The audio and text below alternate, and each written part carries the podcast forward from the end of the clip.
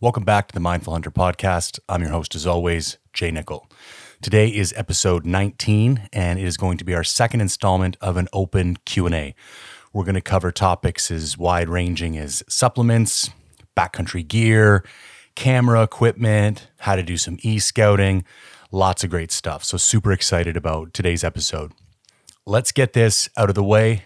As always, I greatly appreciate any engagement with the platform whatsoever, likes, comments, subscribes.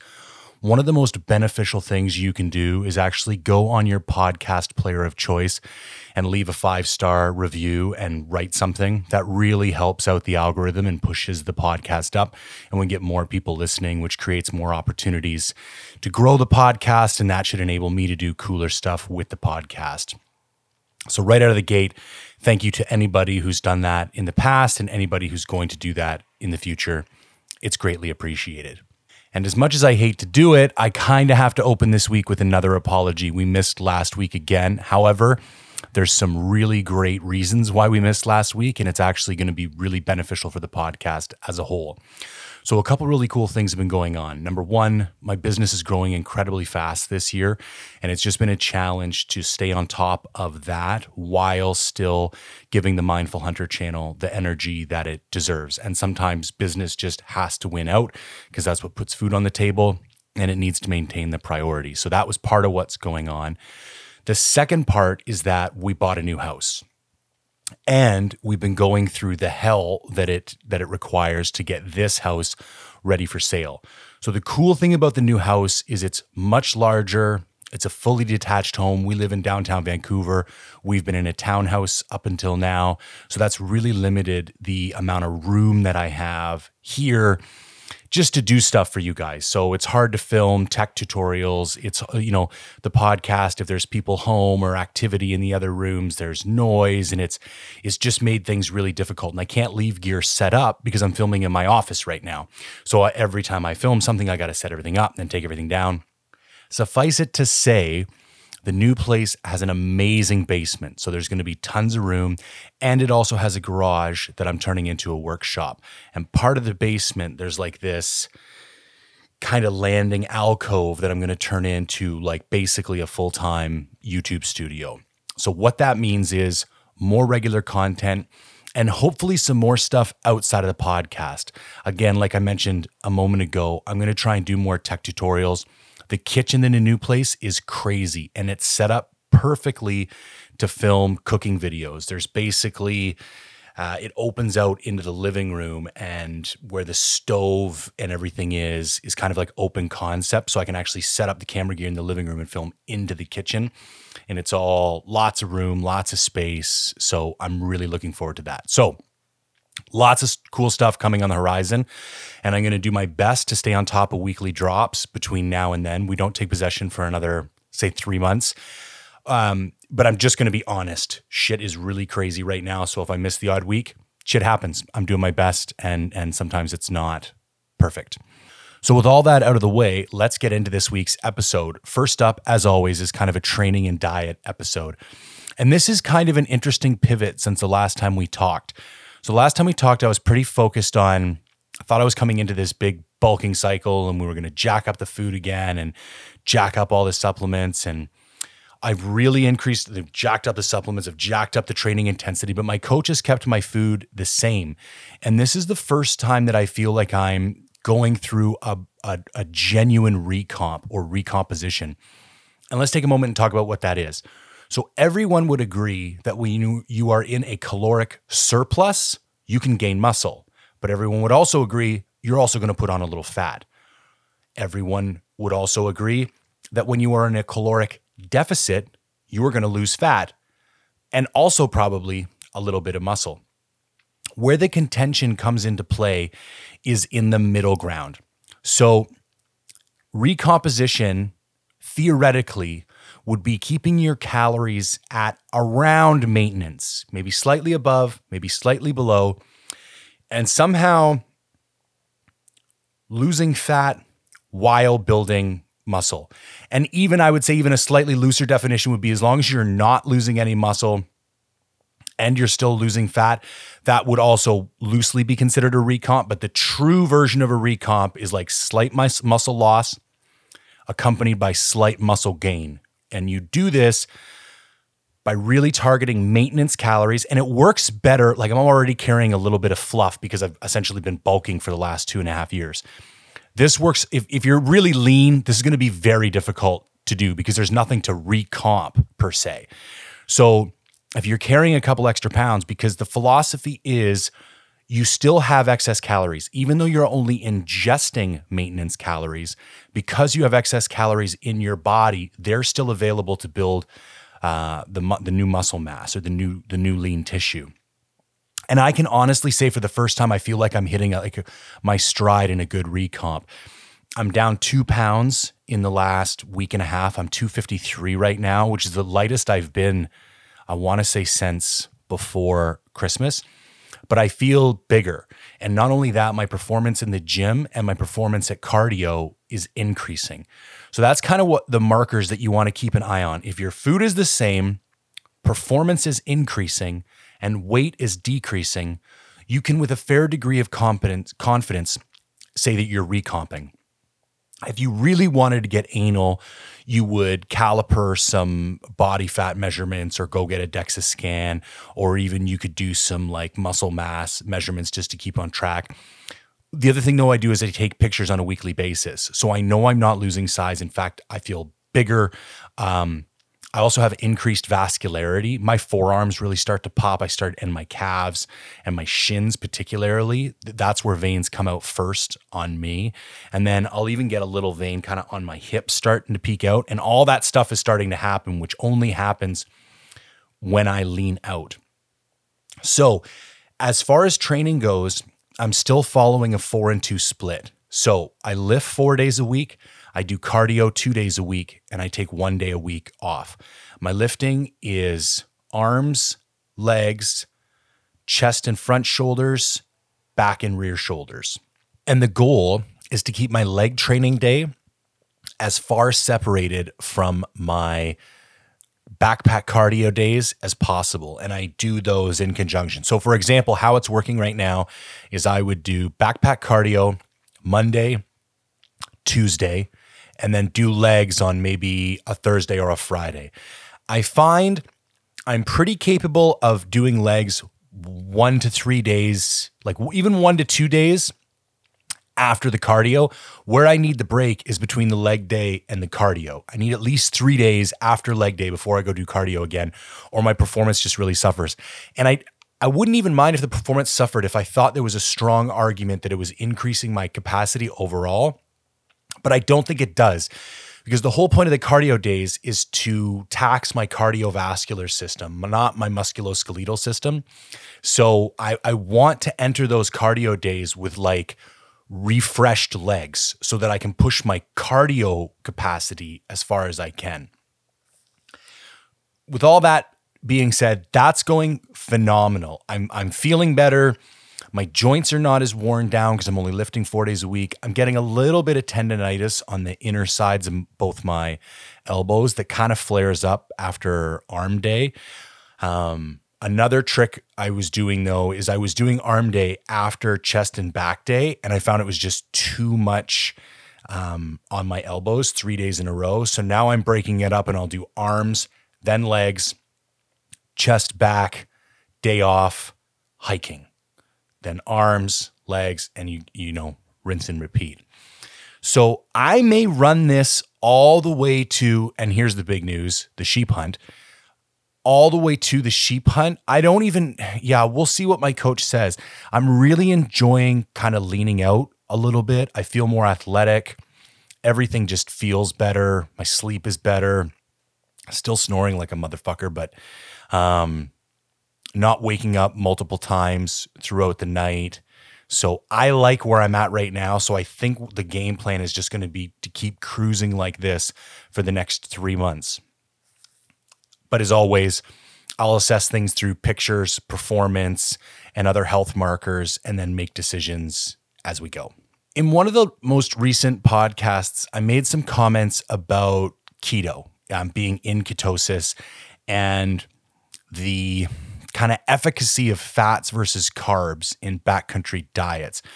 And somebody asked for some clarification, and I realized I didn't do a great job at describing the concept of, of adaptation into ketosis. So let me take a moment and, and break that down. I'm not saying you can't use fat as a primary energy source. You can. And in fact, if you're fully adapted into ketosis, it works quite well. Um, and what do I mean by fully adapted into ketosis? So it takes your body anywhere from like four to 14 days to switch primary fuel sources. So if you're just a regular dude eating regular food, doing your thing, and you're like, I want to go on a keto diet, it's going to take at least four to 14 days on a strict keto diet in order for your ketones, which are measured in millimolars, to get high enough for you to say, and like, I think it's it's around two, 1.5 to two millimolars per whatever. Um, in order for you to say confidently, I am now in a state of ketosis. I want to clarify another point here because all these exogenous ketones have come on the market. Chugging a bunch of exogenous ketones and then checking your blood markers is not indicative of actually being in ketosis. It's just indicative. Uh, it, it would be like doing a blood alcohol test after drinking a bunch of booze. Like it's just measuring the exogenous amount of ketones that are now present in your in your bloodstream.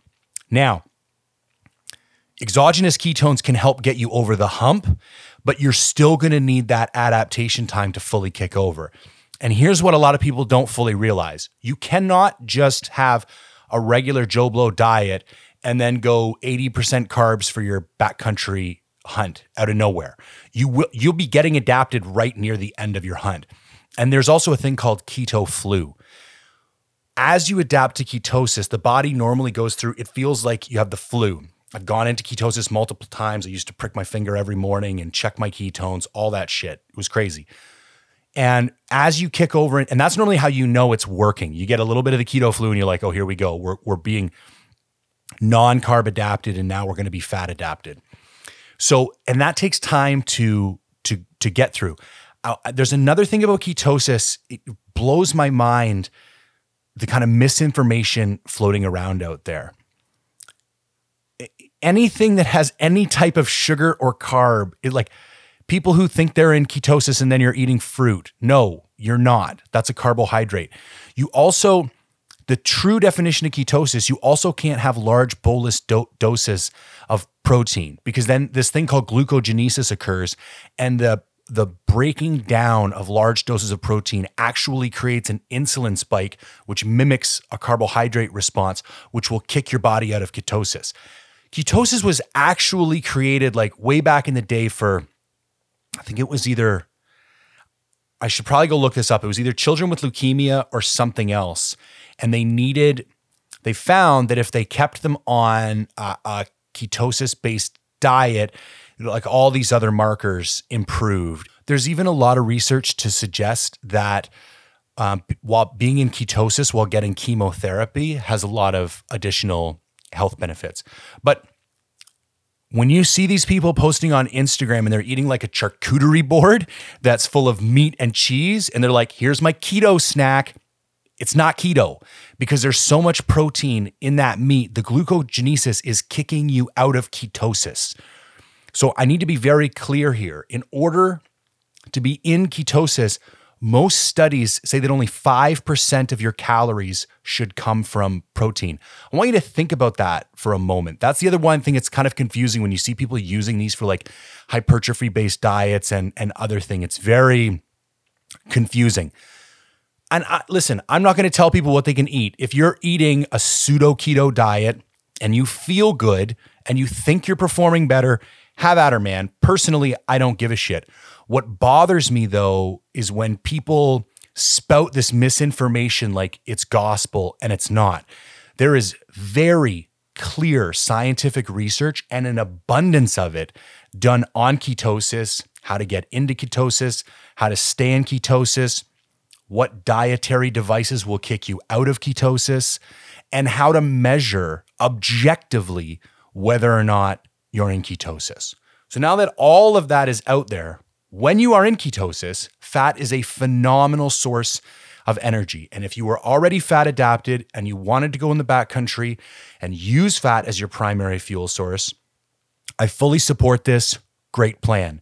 However, if you are not fat adapted and you try to do that, personally, I think it's going to backfire. Best case scenario, you're just not going to be as efficient. Worst case scenario, your body's going to try and kick over into ketosis. You're going to get keto flu and you're going to feel kind of run down and burnt out by your hunt. And I don't think that's wise. I think you should probably try and keep your diet as close to it is on a daily basis while you're in the backcountry so that as few things change as possible so that your body doesn't have to acclimate to anything new other than the variables that you're already adjusting like temperature, elevation, sleep system. Like there's enough changing already when you go into the backcountry. You don't need to add your kind of macronutrient breakdown as another variable or another challenge that you're going to ask your body to adapt to while you're away. So, anyways, that's a bit of a rant, but it was really important to me that I cleared that up because it was something I've studied quite intensely um, and and did for quite a while. In fact, there's a six month period in my life where I was on this one shake a day diet. Literally, all I had was one shake a day. There's this like Soylent um, blog guy. If anybody doesn't know, there's this old famous movie with Charlton Heston called Soylent Green, and you know it's people, and basically there there's this like dystopian society that drinks this thing called Soylent Green, and it turns out at the end of the movie that it's made from people, but it's like this miracle shake, and it's all they need to survive.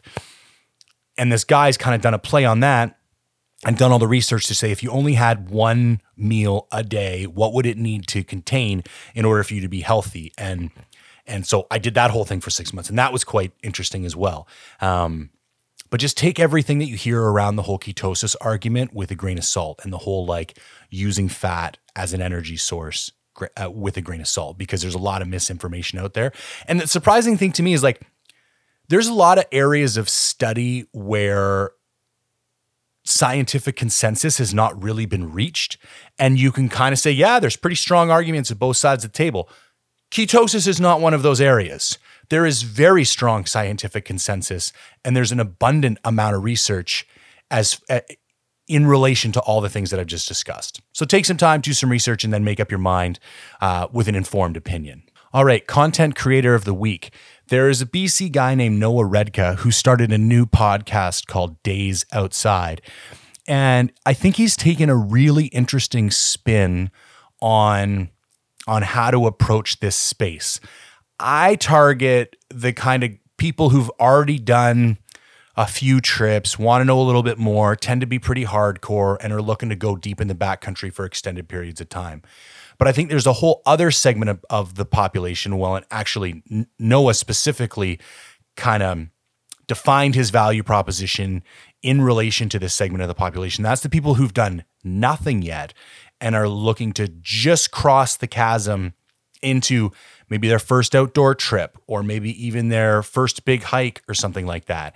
And he's targeted his podcast and his IG channel to that demographic and tries to provide some useful information.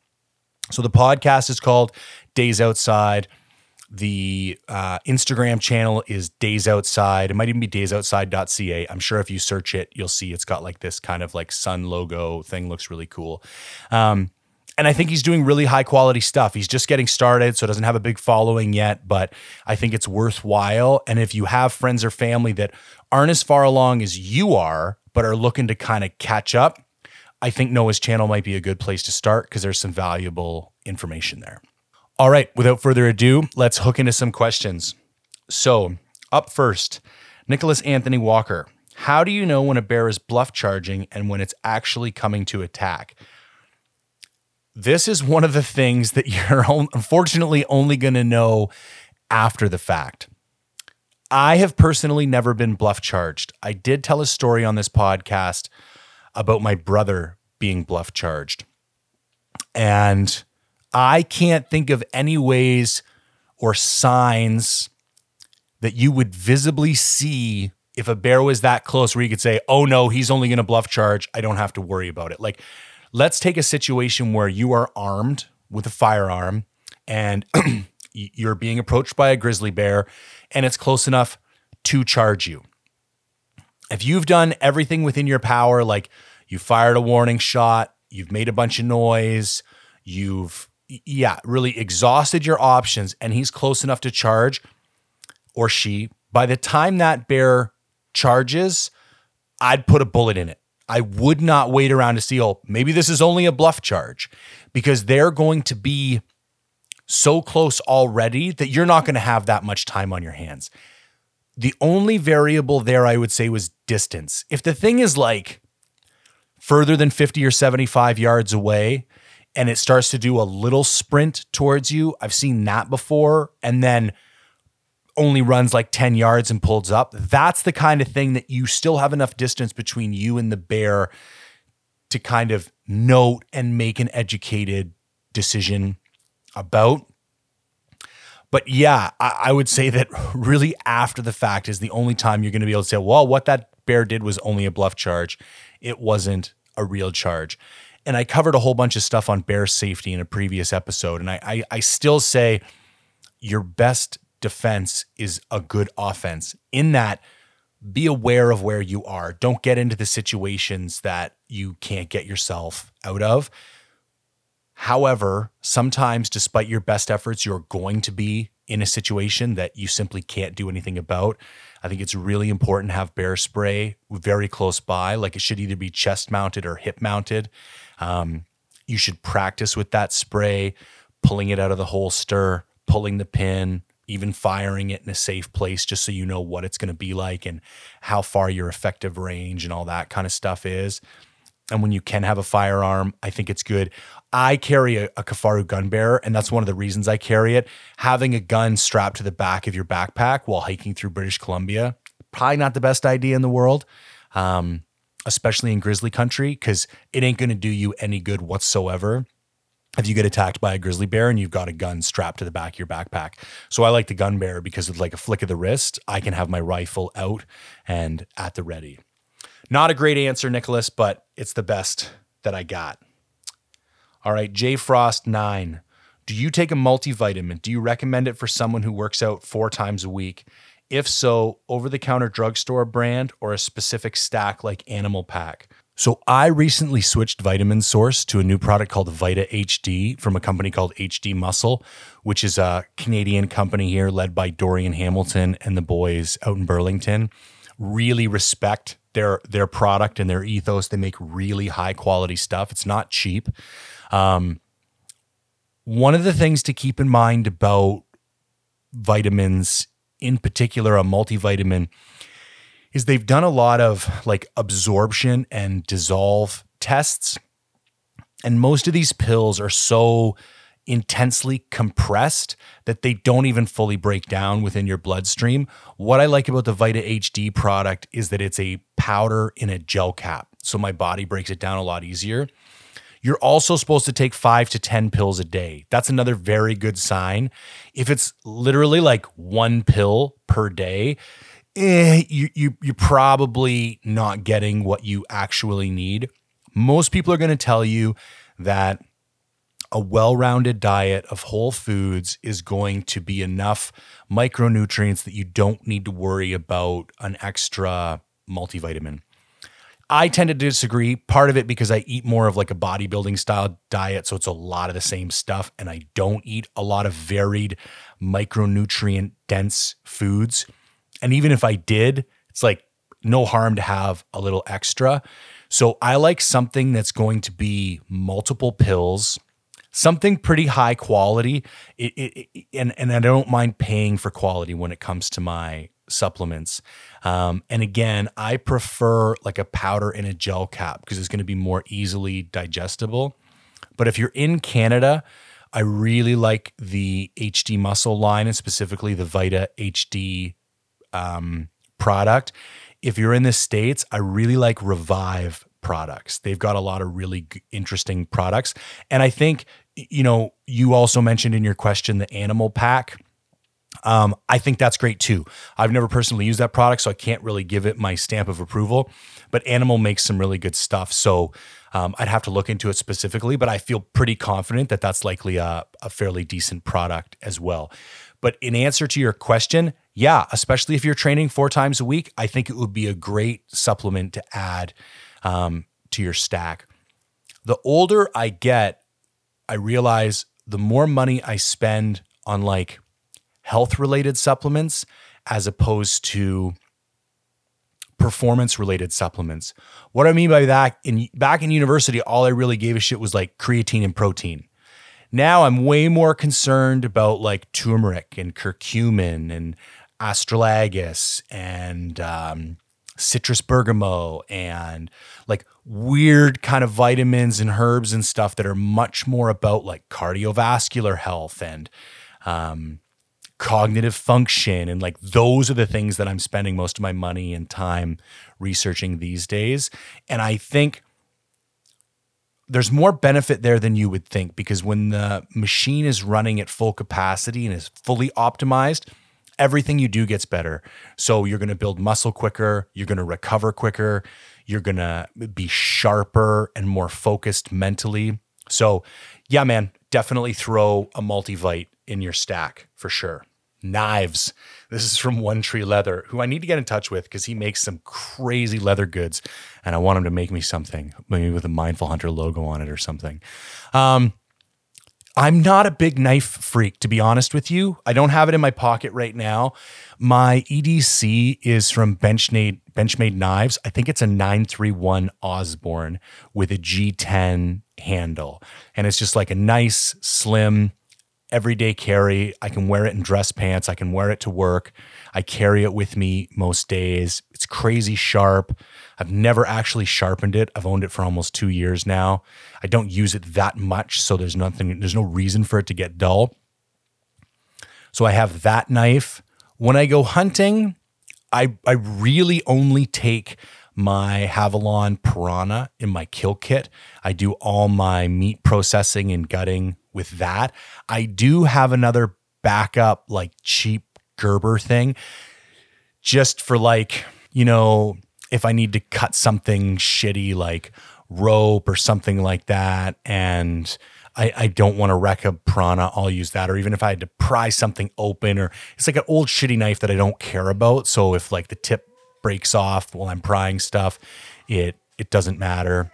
Um, someone just came in downstairs, so you're gonna hear some like noise from my dog and stuff. Just ignore it. Um, the one I I I, I have heard a lot that a good idea in the backcountry is to carry one fixed blade knife that's a little bit beefier. So if you need to do stuff like I, I want to say get firewood, but I don't really understand how a knife is going to help me do that anyways. Anyways, I've heard that recommended. I don't personally do it. I have a couple of other like lower end knives that people have given me to gifts. I used to use the outdoors edge knife and it, it was a it was a swiveling knife so it's got an orange handle on it and one side of the blade was like a skinning knife so it had a really relaxed curve to it and then you pressed in a button and you basically spun the blade around in the handle and then on the other side was a gut hook. That was a really cool product but once i started processing more animals, I just realized I was more of a Havalon Piranta guy. I don't like messing around with sharpening blades and all that kind of stuff. It's way easier to just use one of those surgical steel blades until it's dead, dispose of it, slap on another one, and keep going. So I I think there's some really nice. I like Benchmade knives in particular, and there's some really nice skinning knives. I think one's called the Altitude but they're like 300 bucks. That's the other thing. And the Havalon Piranta is like 50 bucks. 50 blades is like another 50 bucks and you got like 10 years worth of processing animals for 100 bucks. And if you lose it, it's cheap to replace.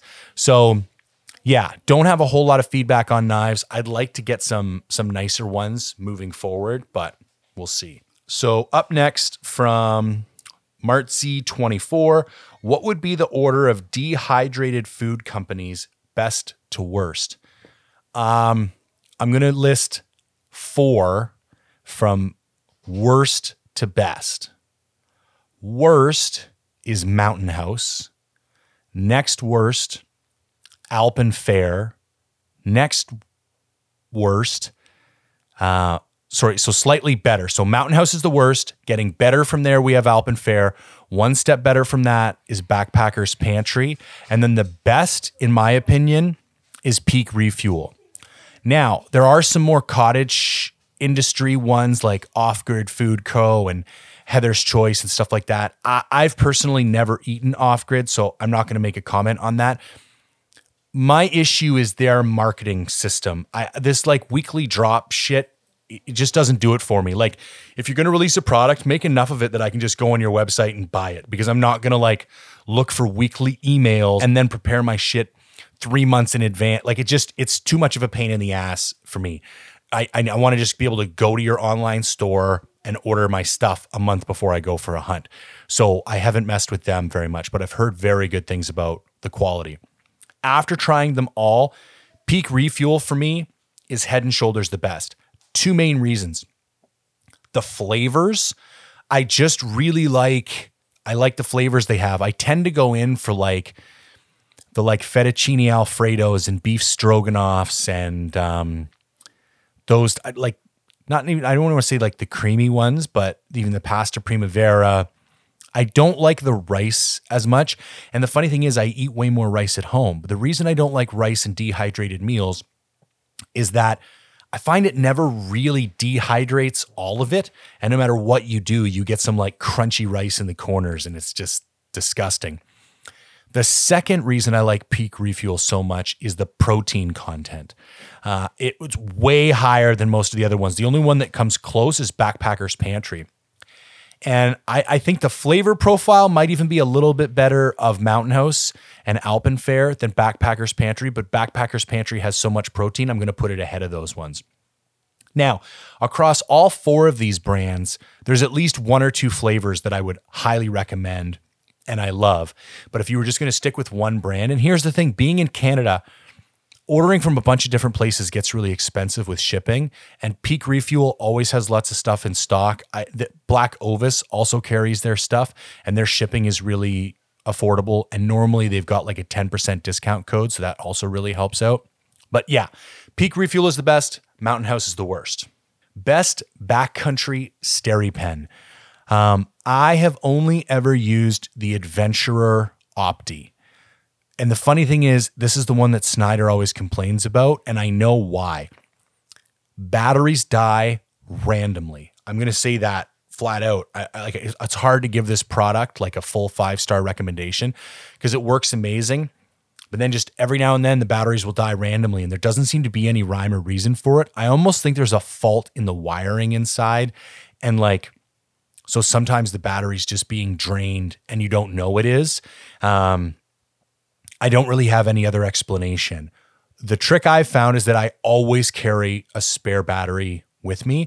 And no matter how many times it's died on me, as long as I just put a, a new battery in, it works again. And listen, it's not like the battery dies every third day. I've never had more than one battery go on a trip, and I've gotten through multiple trips without going through a battery. The thing that's annoying is like I've tested batteries before going on a trip and they're full and then it would die. So I don't know if I would recommend. Plus, it also takes really weird batteries like the C1032 or whatever the fuck they are, the little short, stubby lithium ion ones. The one Snyder always recommends it's like the old school one. I don't even know what it's called. It's gigantic though, and it takes four AA batteries. It's a big white thing. It's way bigger than the Adventurer Opti. And that's the one that most people go with. It's a little bit bigger, but it takes double A's, so it's going to be more compatible with the rest of your items that take batteries most likely. Um, so if you were going to buy a brand new SteriPen today, maybe that's the one I would recommend. I've never swapped out simply because I like the size of my Adventurer and carrying one spare battery. I would do that anyways, just just to be practical. So it's not that big a deal for me. Um, and and while we're on that topic, SteriPen for me, head and shoulders, the most um, efficient, best water purification tool in my experience. I don't even own any pumps or filters. All I own is the SteriPen, um, and I love it. Do you edit your own videos? If so, what program do, you, do I use? Um, absolutely. I edit all my own stuff. I edit all my own photos. I edit all my own videos. I do all of it. I use Adobe uh, Premiere Pro. So this is a content creator, you know, tip for all you guys if you're getting into this. Just get the Adobe Creative Suite bundle subscription. I think it's like 60 bucks a month, which sounds like a lot but you get access to every single software program that Adobe makes. So, Photoshop, Lightroom, uh, Illustrator, Premiere, Audition, like all of them. It's crazy. And once you start getting into this kind of shit, you need all of them because you're going to use the three big ones are Lightroom, Photoshop, and Premiere. But then it's also nice sometimes when you want to do something in Audition, you need After Effects to like open up the animation properties of or import a template. So you've got that one as well. And lots of times you are editing 90% of your photos in Lightroom, but then when you want to make a thumbnail, you got to open Photoshop. So for me, it was just easier to have the whole bundle. And let me know if you guys want me to do some tutorials. Part of the reason I haven't is that there's just a lot better people than me to give tutorials on the internet. But I also think from editing and shooting a lot of backcountry filming, there might be things that I do that not a lot of other people are doing, or it's just that you guys are particularly interested in how to edit the things that I do. So in the next month or so here, I'm going to be leaving for Spring Bear. So I probably have the chance to do some editing tutorials on that film. And then coming up after that, we've got um, August Sheep Hunt looming quite closely. So that'll be another opportunity to shoot some tutorial related content. Misguided Hunter says, any changes in fitness routine going into a sheep hunt? So I, I am going to go back to everything that I said at the beginning, and I'll even go back a couple more episodes. Previously, I was lifting five days a week and hiking one day a week. And then I'll be honest, most times for at least a couple months when I was like mid cycle, my supplements and food would get to a point and I'd be carrying so much water that the calf and lower back pumps were just out of control and I wouldn't be able to hike for maybe a month or two. And then I'd cut all the supplements and food down a month before a hunt, and then I could get back into hiking. Two things. Now that I'm in my 40s and now that I'm over 250 pounds, I found in the goat hunt, it's just too much. I need to be in better cardiovascular shape more consistently throughout the year so that I don't have to like cram so much cardio training so close to the hunt. That was a big takeaway from me. So I specifically structure my week now to put more emphasis on cardio. So ever since I got back from the goat hunt, it's been two backpack cardio hikes a week. They're an hour and a half long. I burn a thousand calories, a thousand vertical feet. I wear a 50 pound backpack. They're ball busting um, hikes. And I do two of those every week. I've never missed a week. Um, I started changing the supplements that I'm using in my stack and everything else. And I've got it to the point, lean down a little bit where the calf pumps and the lower back pumps don't seem to be a problem. So this is super good news. So, in specific answer to your question, yes, I'm changing it, but it's not even just because it was a sheep hunt. It's because I wasn't as fit on the goat hunt as I wanted to be. So, I would say, as general practice, people be in shape all year. It's just so much easier. However, if it's not an option, you got to start three or four months out and put an emphasis on backpack cardio. I've said it before and I said it again. I don't give a shit about CrossFit, fucking mountain fitness, elk shape bullshit that have you doing clean and jerks and a bunch of this other fucking nonsense. It's unnecessary. What you need to be good at the cardiovascular requirements of hunting is backpack cardio because that's what you're doing in the mountains. Now, if you have more time and more of a an inclination in your personality to do more of that other stuff like I do with my lifting, then do it.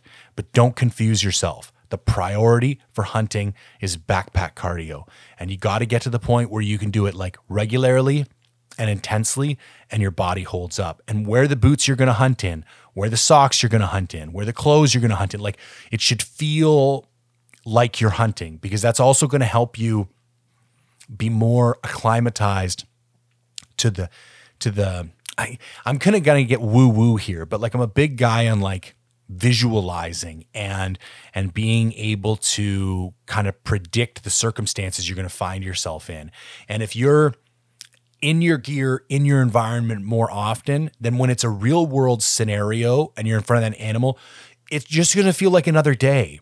And it's going to be one less variable that's making you feel weird and respond poorly and think too much. Like it should just feel like another day so that you're not thinking, you're just behaving. So, anyways, hike more with a backpack. That's all I'm going to say as far as um, how I would shift or adjust my hunting going into a sheep hunt goes. All right, up next. Where, when is your bodybuilding show? What's your refuel plan for hunting season? The next show that's remotely possible is in December. It's the Vancouver Pro Show, and they're having a regional qualifier the day before the Pro Show. Um, I don't think I'm big enough. That's just a fact of the matter. And if I wanted to have a chance at being big enough for that show, I think I would have to focus exclusively on putting on mass for the next four months and then exclusively on prepping down for the next four months after that. And that would be too much of a compromise for the sheep hunt that I got coming up because um, I just wouldn't be in good enough shape because I'd have to put on too much size too fast. And even then, here's the thing if, if I could do that and I knew for a fact I would be competition ready, I might do it anyways and just muscle through it. But I, I like at this age, it's just it takes a little bit longer to put on size than it did when I was in my 20s and 30s. So, um, yeah, realistically, maybe next summer. This has been a huge lesson for me. Like, I'm a sprinter, I like doing things flat out, balls to the wall. And I thought it was going to take me a certain amount of time to get ready for this show, and it's taking me so much longer than I thought. But my goals have also shifted. Like the acceptable, the physique that would be acceptable for me to walk on stage with, what my vision of that is, has changed a lot too. And it's like, I don't want to do this shit just to show up. I want to be competitive. And no, I'm not going to beat some 25 year old. I get it. I'm in a master's category. But that being said, I watch people at my gym get ready for sh- their first shows and they're like these skinny little pieces. Of, and it's just like, guys, what the fuck are you doing? Like, do you not have any friends to pull you to the side and tell you you're not ready for this? You need to eat and lift heavy for another three years before you're going to be anywhere remotely close to having a physique that deserves to be on stage. So that's where I'm at. I am still just as committed to the goal as I ever was, and I will step on stage but I've been forced to recognize the reality of the situation is it's just going to take me longer than I originally wanted it to. And hunting at the same time is a compromise. I could do it faster if I didn't have to stay in hunting shape. But I also think for cardiovascular reasons at my age, I'm better off staying in at least relatively lean shape throughout the years and not just becoming this like bloated war pig of a fucking lifter. So, yeah, that's that. Maybe December, Highly doubt it. Most likely next summer. All right. Corey Wilson 13 says Mountain Ops Ignite on the way to replace the daily energy drink experience. I don't know what he means. Maybe he ordered some Mountain Ops Ignite and he's going to use that to replace the daily energy drink. Um, probably going to be a little bit controversial here, but I'm not a fan of mountain ops personally. I don't want to kind of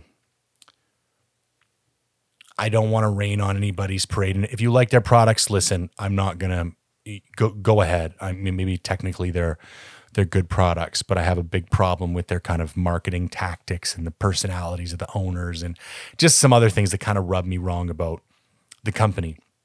And the only reason I preface that is that I have no idea what the ingredients are in Mountain Ops Ignite. Now, let's assume it's a pre workout.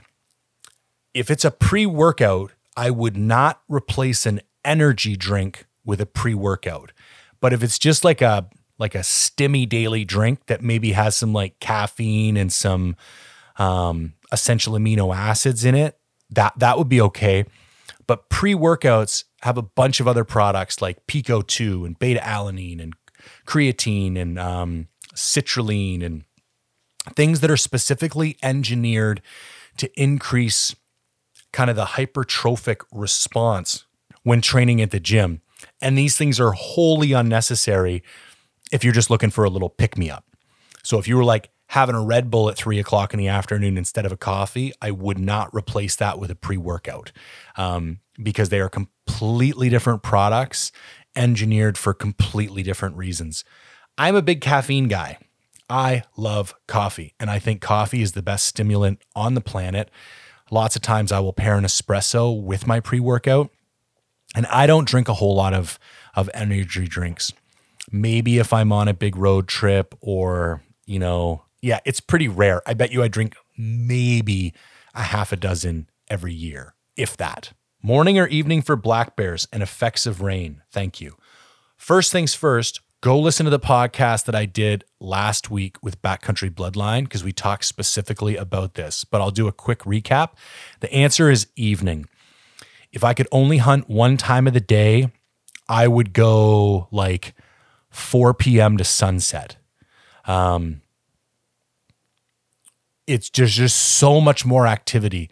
And Simon, my buddy, brought up a good point on that podcast that he also sees a higher density of boars during that time. So even though there's bears out during the day, they tend to be younger boars and sows, and the big old boars tend to come out more in the evening. And I shared this on the podcast as well, but a good buddy of mine, Jeff Lander, who runs Primitive Outfitting, kills a ton of bears every year up there, and he won't even let his hunters and guides go out before like three or four in the afternoon because he thinks you're just blowing out the good spots and you're better off to just sit at camp, chill out, enjoy your day, and then go hunt in the evenings. Um, so, yes, 100% evening before morning for bears, which kind of makes you feel lazy because it's like, oh, I'm hunting. I should be up at 6 a.m. And nah, fuck it. Sleep in, hunt at night. Um, rain. This is an interesting thing. Some of the best bear hunting I've ever seen is like after rain. So you'll get like a decent rain during the day. And this is the other reason why evening's nice. It's pretty common for the rain to break around that, you know, kind of late afternoon, early evening, 3 to 6 p.m., and then the evening be rain free. Those are some of the best um, bear hunting times I've ever had. But I've also seen a shitload of bears just right in the rain. If it was raining, I'd still go out. I mean, ideally, it's not raining. Rain's also going to help keep your scent down depending on, you know, what the wind is doing. So that there could be some advantages to hunting in the rain. I wouldn't stay in just because it's raining, but I do think there's you're going to have a better hunting experience when it's when it's not raining. But I would I would still say the perfect hunting experience is like some scattered showers throughout the day and then the sun comes out and it starts to dry up in the evening. Those boars are just going to flood out to whatever grass is nearby. All right. Joel Hunt says tips for getting over the fear of sleeping overnight in the backcountry solo. It's funny how often I get this question, and I feel bad because it's not something that's ever really tripped me out that much. But maybe I'll share some tips that I've gotten, some of the things that I do. One is sleeping pills, like a mild sleeping pill. And I think it might even be just a placebo effect. But um, it it I've used them in the past. Also, sometimes you're so tired from hiking, it's not a they're not necessary, but just having them I think is a good idea because then if you do decide to use them, you've got them in your kit. So sleeping pills is one tip.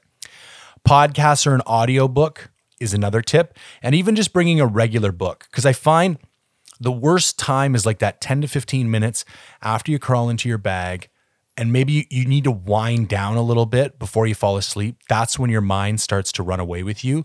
But if you've got a book to read or an audio podcast to listen to or an audio book, it's going to keep your mind occupied for that 10 to 15 minutes and then you're going to be your eyes are going to start to nod and you're just going to you're going to end up passing out and just putting the book down.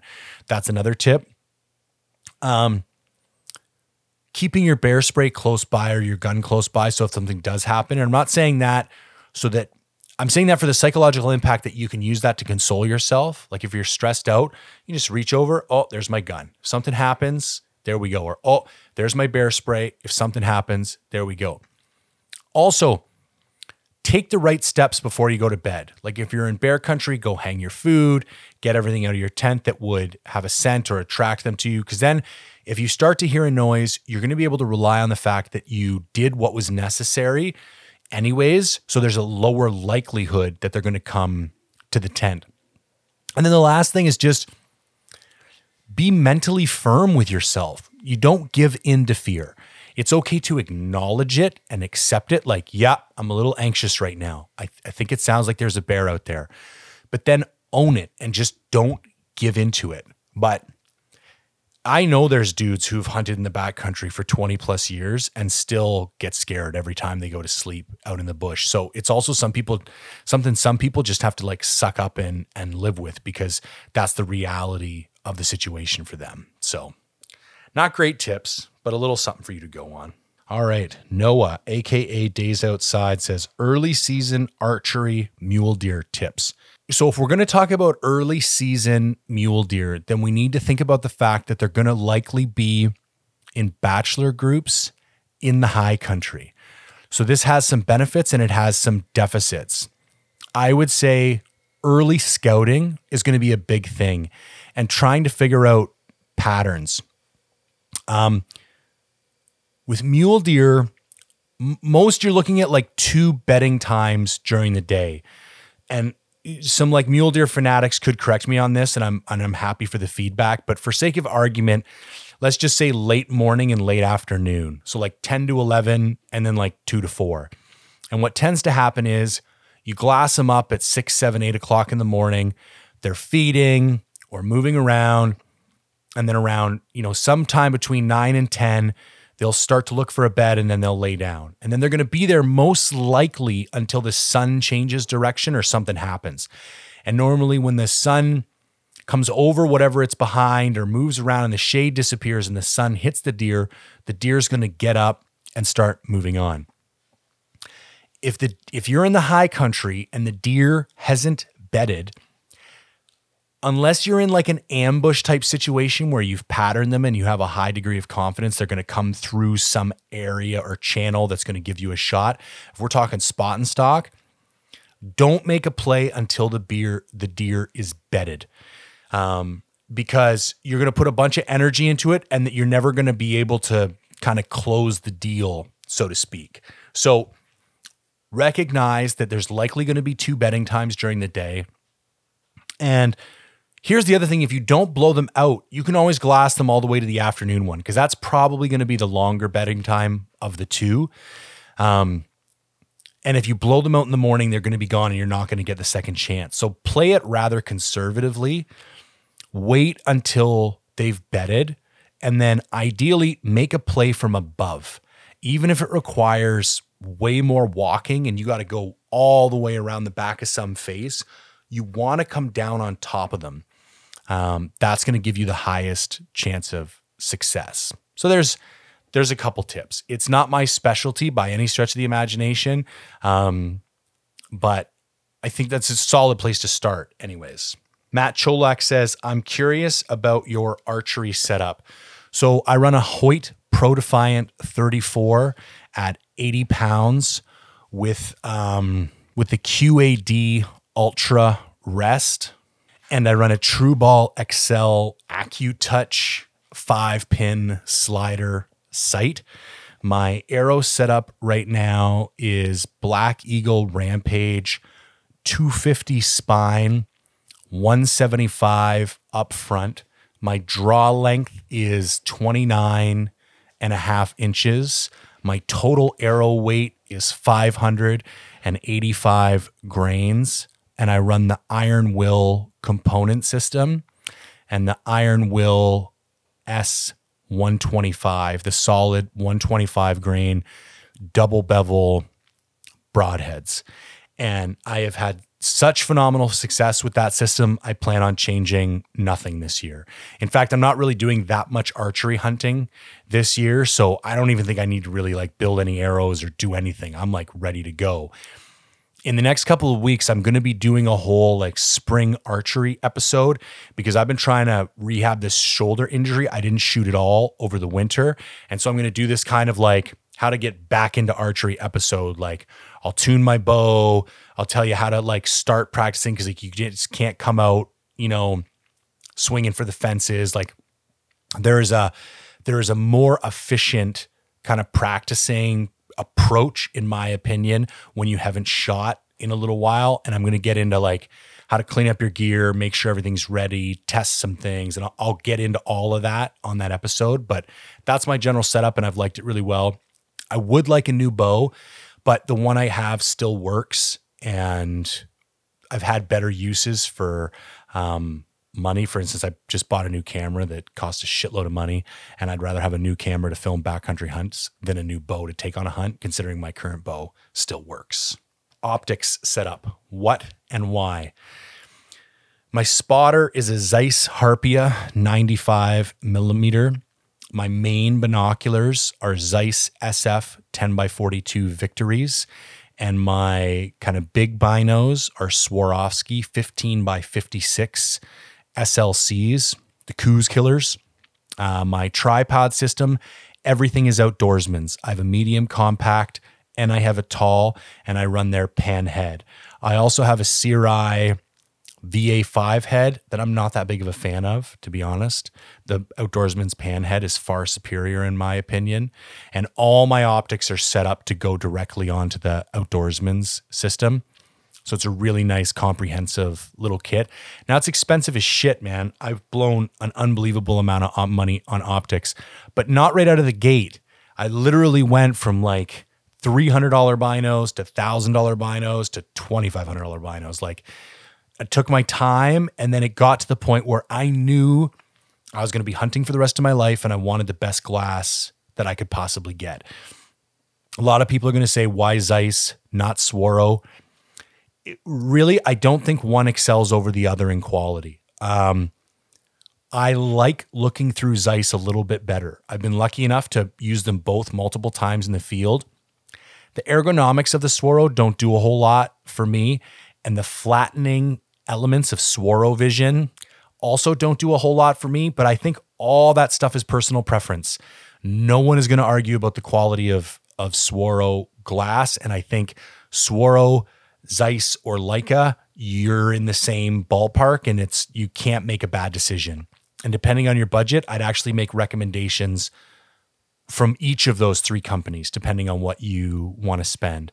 I would love to try the NL Pures, um, simply because they they're supposed to really be something kind of new and different and um, bring something new to the table that I haven't tried before. But that being said, I love my stuff. I really like the ergonomics of the Zeiss. I really like the color profile of the Zeiss. And yeah, just in my opinion, it was the best glass for me. So that's what I run. All right, Black Bear field dressing tips and tricks. So, both the bears I've killed, I had rugs made out of. The second one's still not done yet. So, I'll talk about that a little bit. Um, I personally don't mess with um, taking the skull or the paws out of a bear I'm going to have a rug made out of. Now, if I was in the back country, I would I would definitely take the skull out. I still don't think I'd fuck with the paws. It's just a highly skilled um technique, and I would rather leave it to a professional.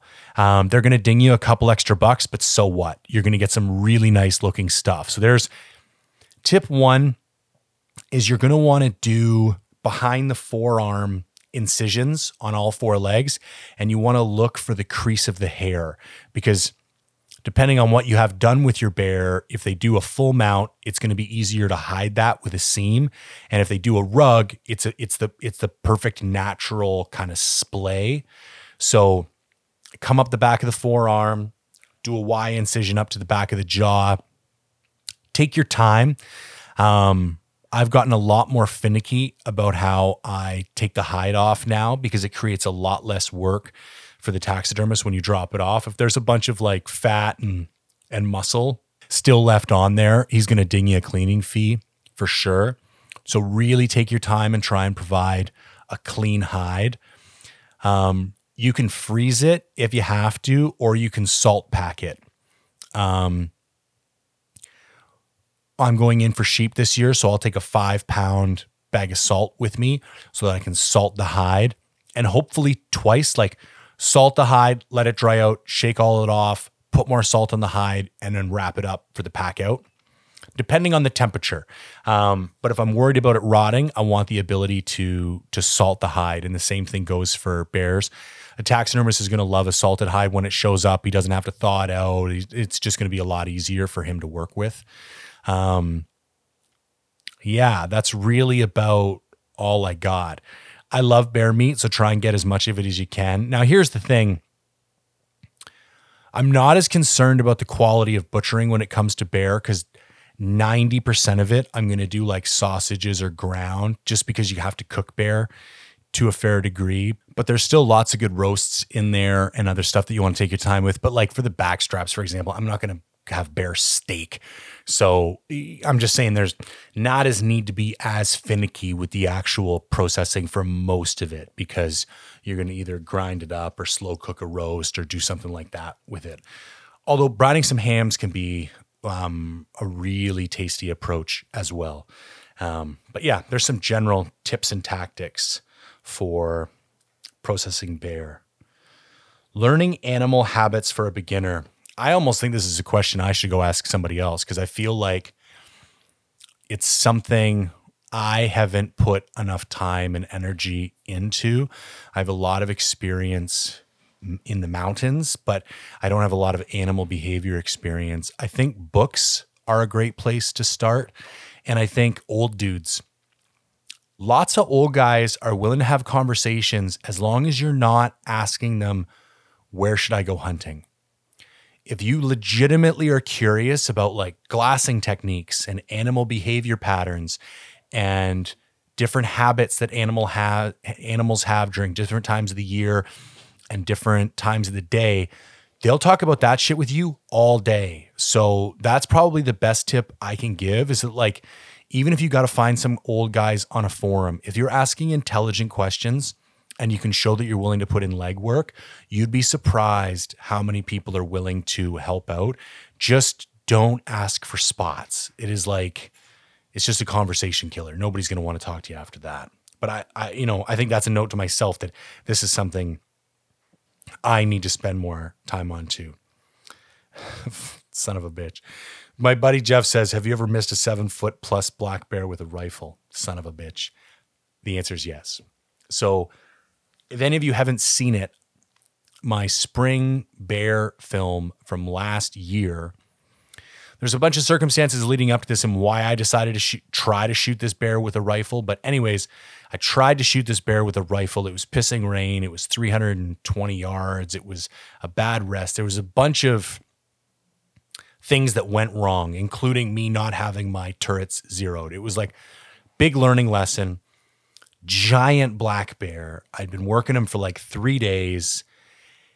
I thought I hit him, went and looked for him, couldn't find him, came back, watched the footage, looked like I might have just grazed him, sat there the rest of the night. And then, yeah, crazy enough, right before dark, this fucking bear comes back out and he has like a three inch bald spot on his ass of where the bullet grazed him. I like, I couldn't make this shit up if I tried and it was a huge learning opportunity for me. Um, I, I got too excited.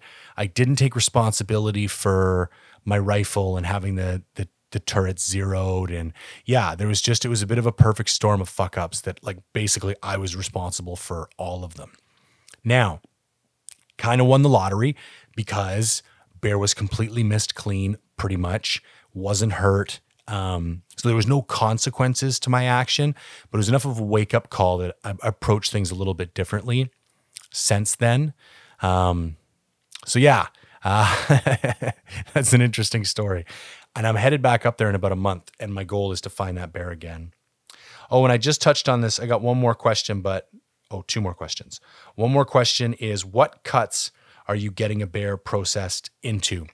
So, like I just said, most of it is going to be ground and sausage just because it's a lot easier to deal with. But I'll get some stew beef chunks. It's not stew beef, but stew bear chunks for the slow cooker and maybe some hams. Um, my butcher stopped doing hams and I just don't have the time or the energy to get into it right now. But when he was making them, they were delicious. Um, some roasts also for the slow cooker or sous vide, but that's primarily what I do simply because the trichinosis and everything else is just way easier to work with it like that. And we don't have a big family. Like it's just me, my wife, and my daughter. My daughter's five years old. My wife is a vegetarian. So having big cuts of meat is like a waste of time. So I like ground and sausage because it's easy to just take out enough for a day or two and then keep the rest frozen. Okay, final question camera gear.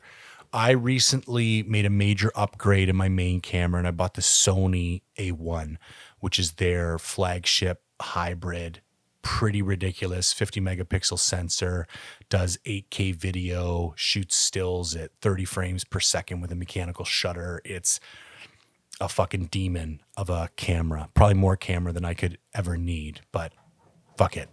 You only live once. So that's my main rig. My main lens is a 24 to 70 f2.8 Sigma and then I actually just put down a deposit. I'm buying a Sony G Master 35 millimeter f 1.4. That'll be like my second photography lens that I'll start taking with me on trips.